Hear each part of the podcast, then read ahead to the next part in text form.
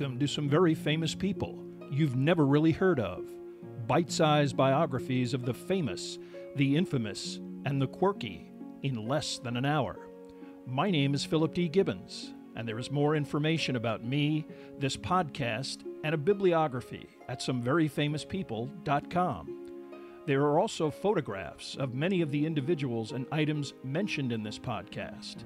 At the conclusion of part one of this presentation, there will be additional suggestions concerning further information about today's subject, Joan of Arc. Please note in future episodes, I will have information about the release of a novel entitled Is That Your Final Answer?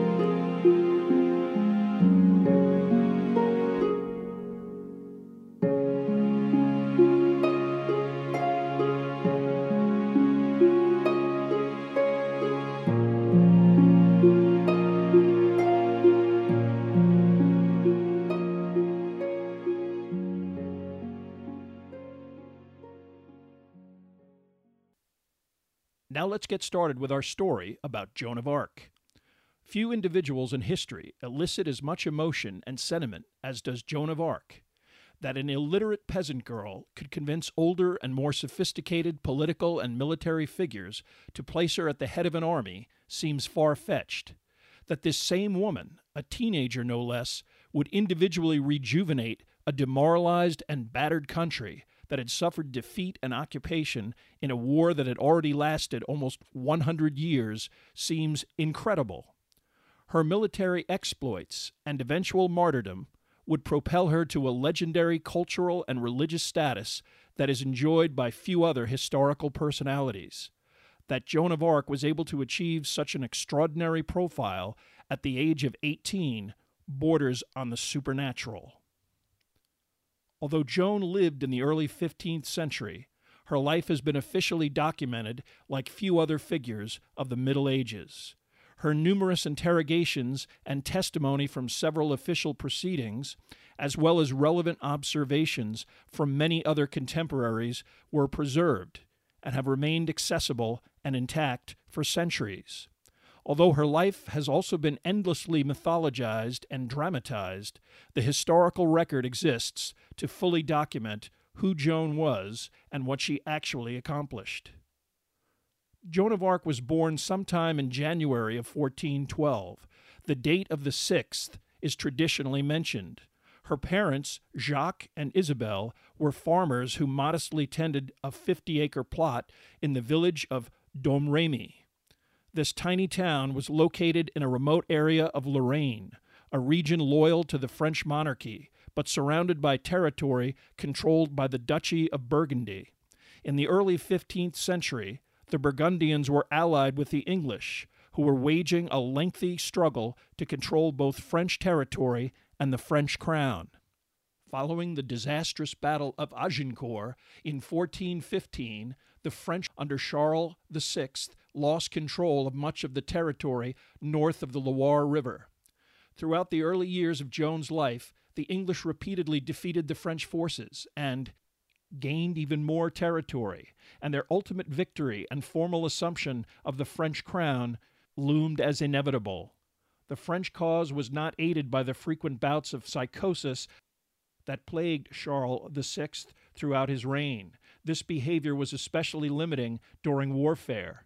England's Henry V, who began the latest invasion of France in 1415, suddenly died in 1422. His nine month old son, Henry VI, became King of England, while Henry V's brother, John of Lancaster, the Duke of Bedford, was appointed regent and focused on gaining complete military control of France. The French King Charles VI also died in 1422. Unofficially, his son, Charles VII, was in line to inherit the throne. But a peace treaty signed by his father in 1420 mandated that, that Charles VII be disinherited, and that upon the death of Charles VI, Henry V and his heirs would become King of France. This development did not stop Charles VII from claiming the throne, and a sizable contingent still considered him as the legitimate heir to the crown of France, believing the treaty the result of coercion and Charles VI's mental instability. Unfortunately, in 1422, the English, through their alliance with the Burgundians, controlled the city of Reims, the traditional location for the coronation of French kings dating back to Clovis, the first king of the Franks in the 8th century. Until such time that Charles VII could officially be crowned in Reims, he would remain, even in the eyes of his most devoted followers, the Dauphin, the heir apparent to the French throne. For the next six years, the Dauphin would rule an ever decreasing patch of territory south of the Loire. By late 1428, the English had placed the city of Orleans under siege as the Duke of Bedford headed east, intent on subjugating the region of eastern France that borders present day Germany.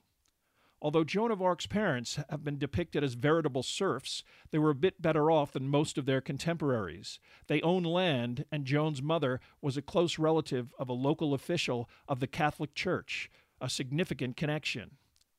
Although many of the fables discussing her childhood told of Joan having an unusual ability to connect with animals and birds, the young girl's initial years were typical of most of the children who lived in rural France helping her parents and siblings with the daily operation of the farm.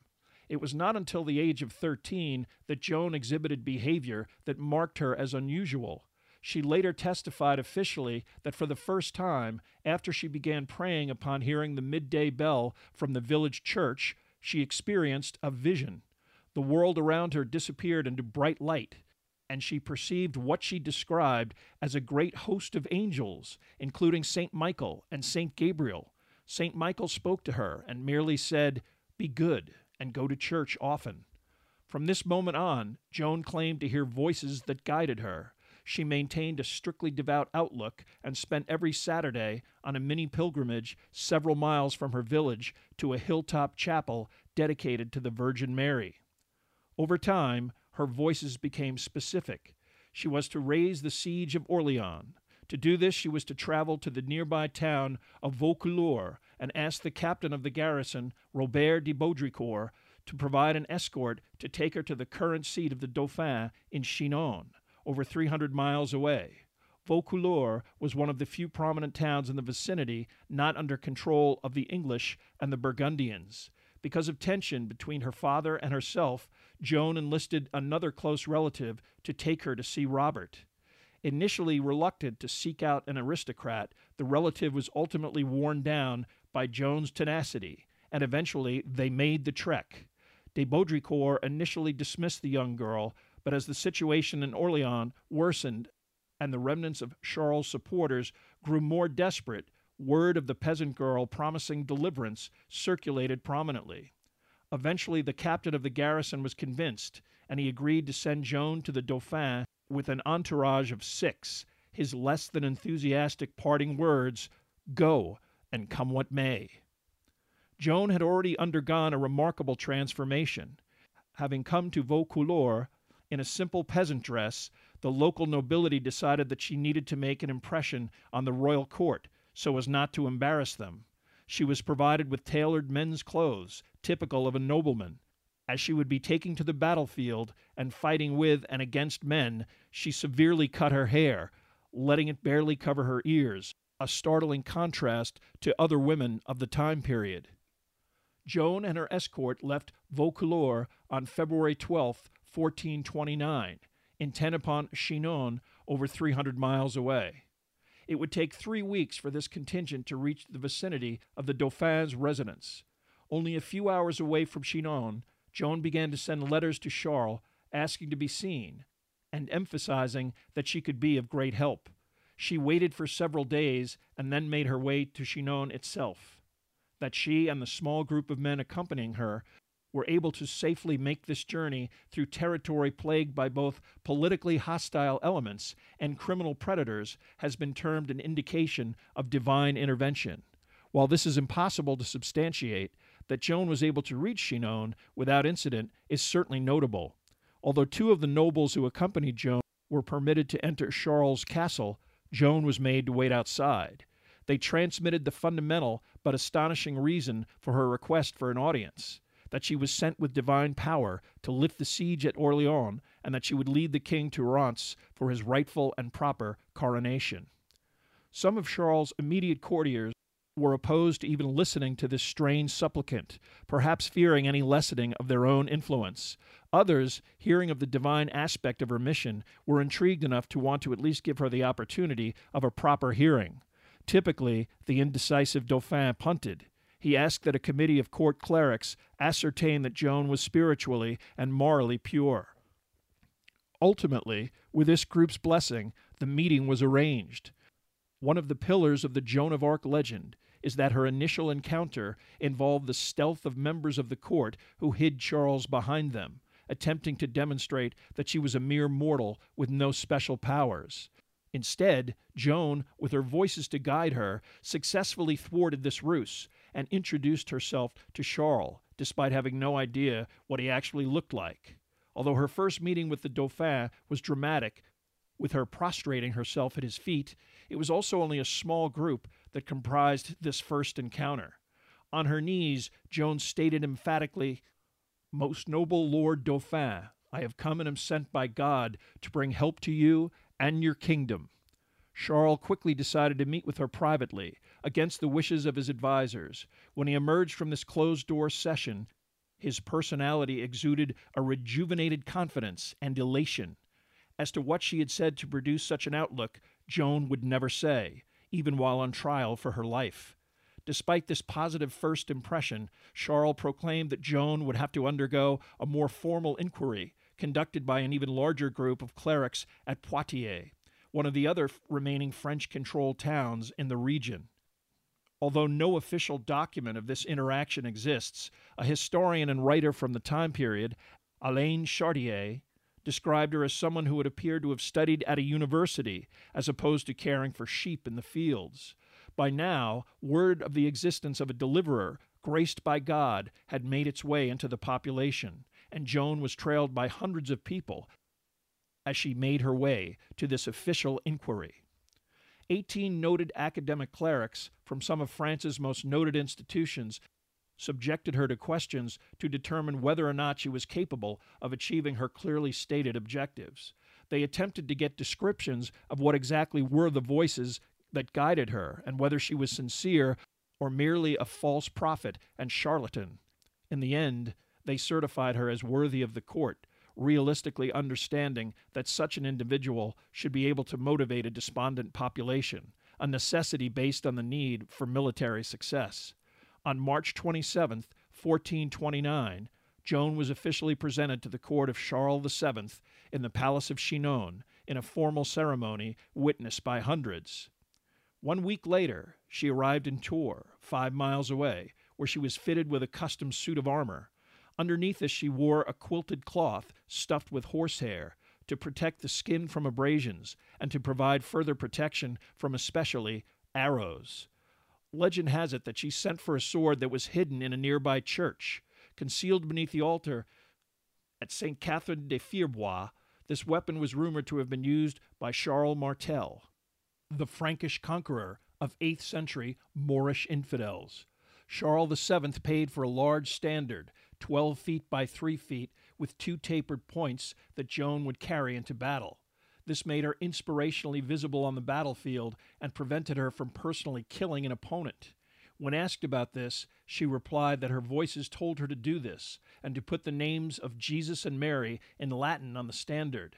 The flag was white linen, decorated with several angels and numerous gold fleur de lis, the symbol of the French king.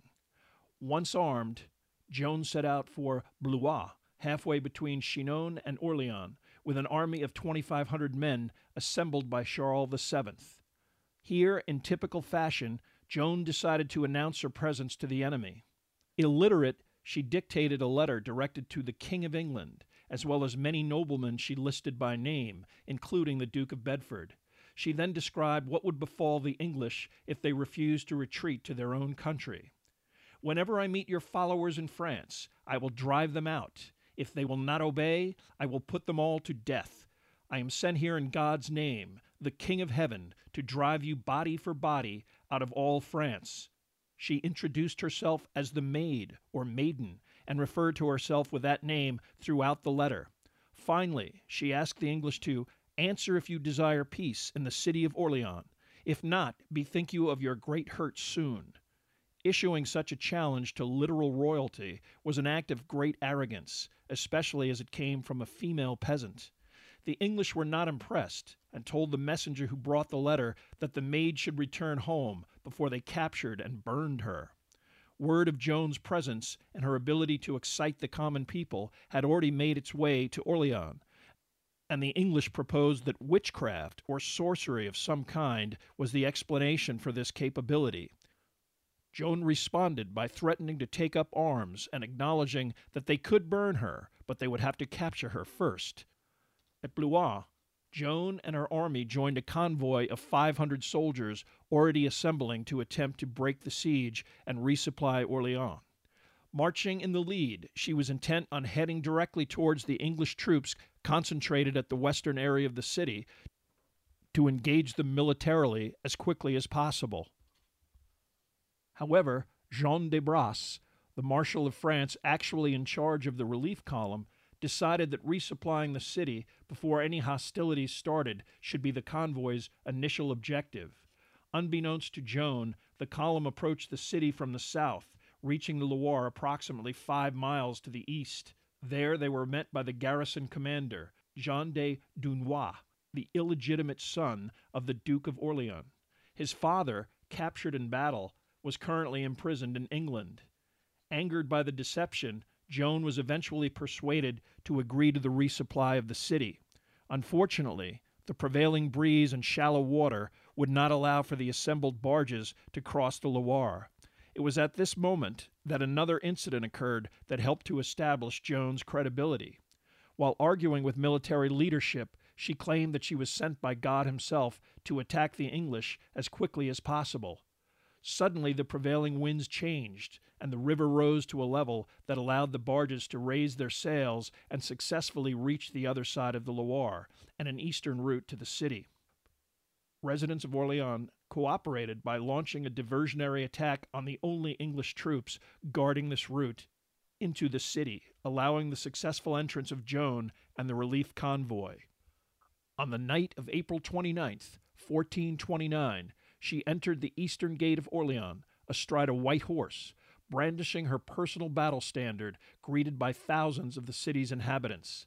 On the following day, she immediately began to demand that Jean de Dunois began preparations for an attack on the English. Joan's first battle was a modest assault on the two small English forts that blockaded the eastern route into the city. The first required three hours of fighting before the enemy was expelled, the second seized the following day without a fight, the English having retreated into more formidable forts to the west of the city. These larger forts, Les Augustins and Les Tourelles, blockaded the southern route across the Loire and, if captured, would effectively cripple the siege. The French attacked on May 6th, intent on Les Augustins. The battle lasted all day, but by nightfall the fort was in French hands. Les Tourelles was now cut off, but would still have to be stormed. The fort's defenders, knowing that they were essentially fighting for their lives, held off the French, and Joan, highly visible to all on the battlefield, was struck by an arrow late in the afternoon. The attack faltered, but when Joan suddenly reappeared, her wound minor, the assault was rejuvenated. At this critical moment, additional soldiers emerged from behind the walls of the city and helped the attackers scale the walls of the fort, forcing Les Tourelles' surrender. The French had gained the upper hand, but several formidable English forts remained to the west of the city. Despite exhaustion and heavy casualties, and convinced that the English were preparing an attack, Joan led the French from behind the walls of the town and approached the English line of defense. Perhaps unwilling to initiate another grueling assault, the French waited for the English attack.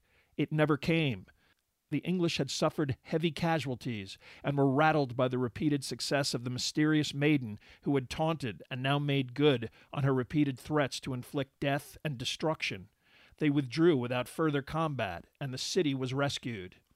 After six months of siege, and with the fate of the kingdom of France hanging in the balance, a 17 year old girl freed Orleans in just four days of fighting, destroying the English myth of inevitability. This news spread across France and throughout Europe, proof that the maiden was the instrument of the Almighty. While the residents of Orleans packed the churches in thanks, Joan quickly left the city, accompanied by de Dunois, intent on Chinon. With a lot more credibility, she proposed that Charles proceed to Reims for the all important official coronation.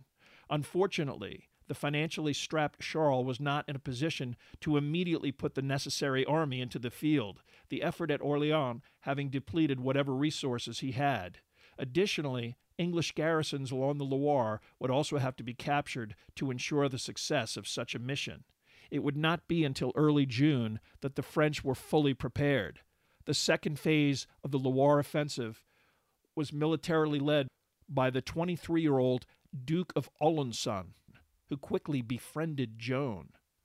Also present were John de Dunois and other knights who had fought beside the maiden at Orleans, including Etienne de Vigneulles, nicknamed La Hire, or the Hedgehog, Gilles de Rais, and Jean Poton de Xaintrailles. This force set out from Orleans and by June 11th approached Jargeau, 10 miles up the Loire, the closest English stronghold. A long rumored English relief column from Paris was imminent, and the town was fortified by a wall, moat, and heavy artillery. When some of her captains hesitated, Joan led an attack that captured the outskirts of the town and drove the English behind the walls of their fortress. She then sent a typically strident message demanding surrender to the King of Heaven. Otherwise, she would impose a massacre. No English mocked her now, but they refused to submit, and Jargeau would have to be taken by force. Similar to the attack on the forts at Orleans, the French employed tall siege ladders to scale the walls of the town, Joan in the forefront. She was hit in the head by a large stone thrown by an English soldier, knocking her to the ground. Luckily, her steel helmet absorbed much of the blow, and she quickly stood up and continued the assault, which resulted in the town's surrender. The army commanded by the Duke of Alençon now numbered approximately 7,000 men. Recruitment was no longer difficult, the French inspired by seeming divine intervention. But the long rumored English relief column under John Fastolf had finally reached the vicinity of Beaugency, one of the garrison towns that Joan and Alençon were intent on recapturing. Fastolf was an experienced commander who had already defeated the French four months earlier, just as Joan was making her way to Chinon. He was also present at Agincourt, and he believed that as opposed to the successful French garrison attacks, the English merely needed to engage in a pitched battle with more typical tactics of the day while the French allowed for a negotiated surrender and retreat of English forces at Beaugency, Fastolf welcomed these reinforcements and prepared for a possible showdown. Earlier French commanders might have been happy to allow Fastolf to retreat all the way to Paris, but Joan urged pursuit. On the outskirts of the town of Patay, Fastolf placed a vanguard of 500 archers among the fields that bordered the road to Paris perfectly concealed to inflict an ambush that would precede the typical English archery slaughter of the time period, this position was revealed to French advance scouts when a single stag wandered in front of the English and drew their attention, as well as a few arrows. The scouts returned to the French camp with word of the exact location of the enemy, and within minutes a massively superior force of 1,500 horsemen bore down on the English position. Not wanting to reveal their whereabouts, the English archers had not deployed their usual defensive line of wooden stakes that prevented protection from a frontal assault. Without infantry support, the archers were quickly killed or captured, and the French column continued up the road and quickly attacked the already discouraged remainder of the English troops. In less than two hours, the French inflicted a major defeat killing hundreds and taking over 2,000 prisoners, including most of the English command. Fastolf managed to escape, but his reputation was permanently ruined, and he is believed to be the model for the Shakespearean comedic character Sir John Falstaff, a slovenly fat drunkard. This decisive French victory was the conclusion of the Loire campaign, put an end to a generation of English domination, and was the turning point of the One Hundred Years' War. Joan now felt compelled to fulfill the second of her stated promises to convey the Dauphin to Reims and his rightful coronation as Charles VII, a process that began on June 27, 1429. The march through territory officially occupied by the English proved relatively uneventful, as the occupier did not have the military capability to garrison most of the towns of the region.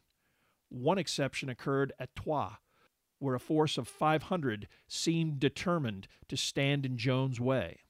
Aware of Joan's victories, they were, however, unaware of the size of the army now supporting the Dauphin, and quickly retreated behind the walls of the city center.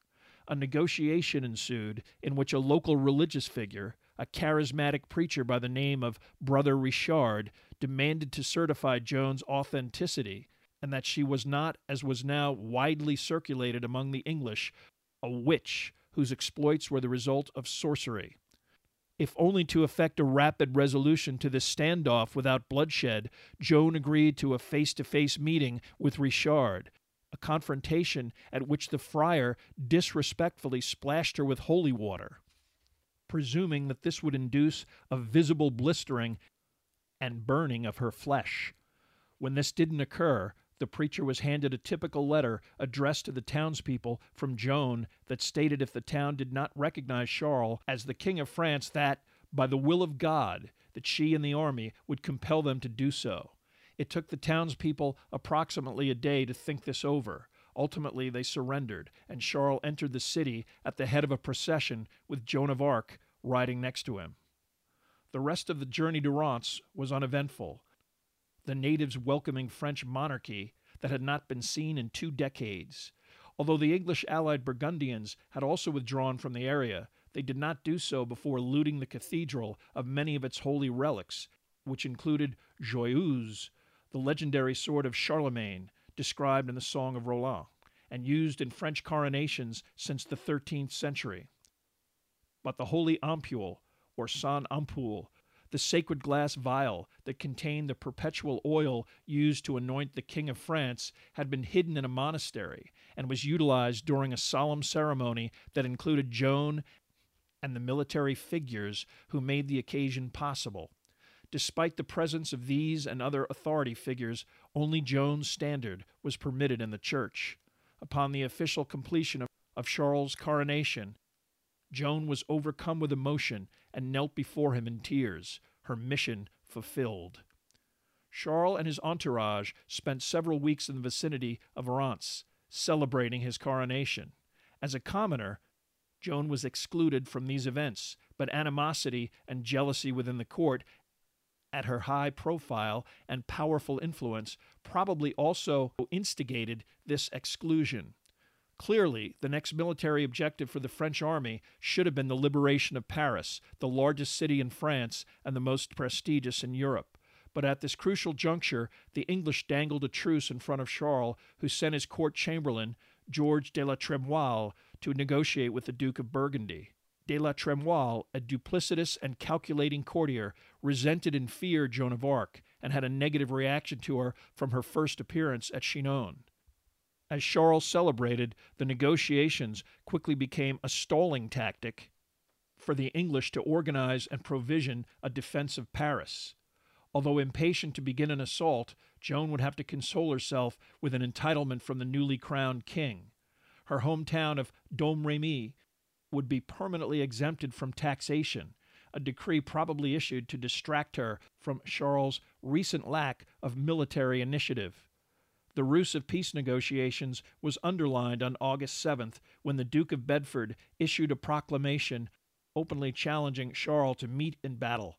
He disparaged the king as a pretender, underlined the English alliance with the Burgundians, and specifically referred to Charles as aided by superstitious and damnable persons, such as a woman of disorderly and infamous life, dressed in man's clothes, and of immoral conduct.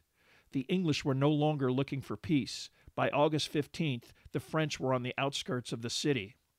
It was at this point that Joan's effectiveness began to wane. Now that he was officially crowned, Charles VII seemed less interested in the type of military effort it would take to capture Paris and expel the English.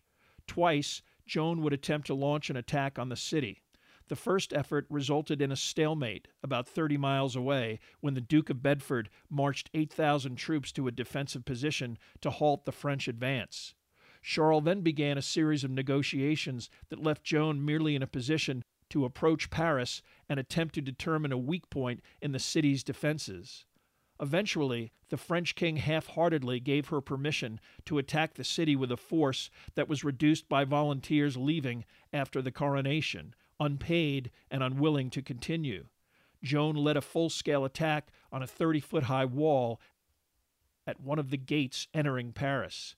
Heavily fortified, the city's defenders inflicted heavy casualties, including a crossbow bolt wound to Joan's thigh that forced her to be carried from the battlefield, her standard no longer visible.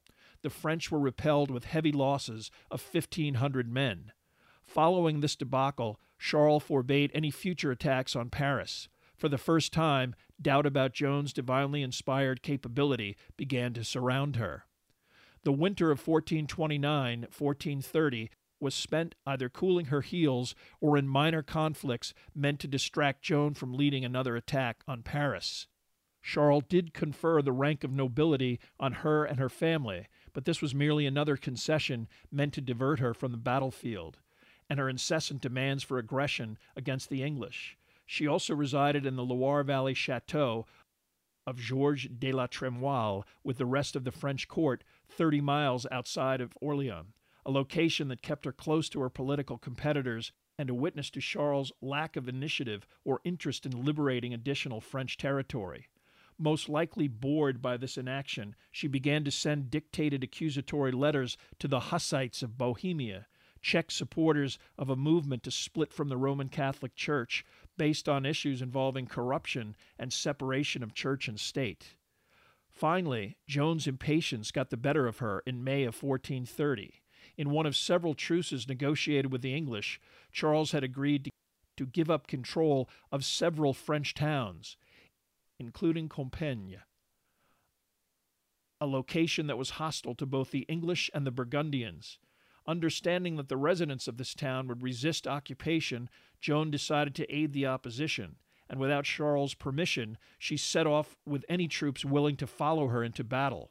During the previous year, she had led as many as 10,000 enthusiastic soldiers on the march to Reims and the coronation. Less than a year later, her adherents numbered about 500, and they set off to assist with the defense of Compiègne. Even more significant, Joan would not be accompanied by the many military leaders who accompanied her during her successful engagements. Understanding the political realities of alienating Charles and his close advisers by engaging in further conflict, they did not participate. On the way, Joan defeated a small force of mercenaries at Ligny and recaptured the town, restoring it to its residents. This conflict significant in that it was the last successful military conflict of Joan's life.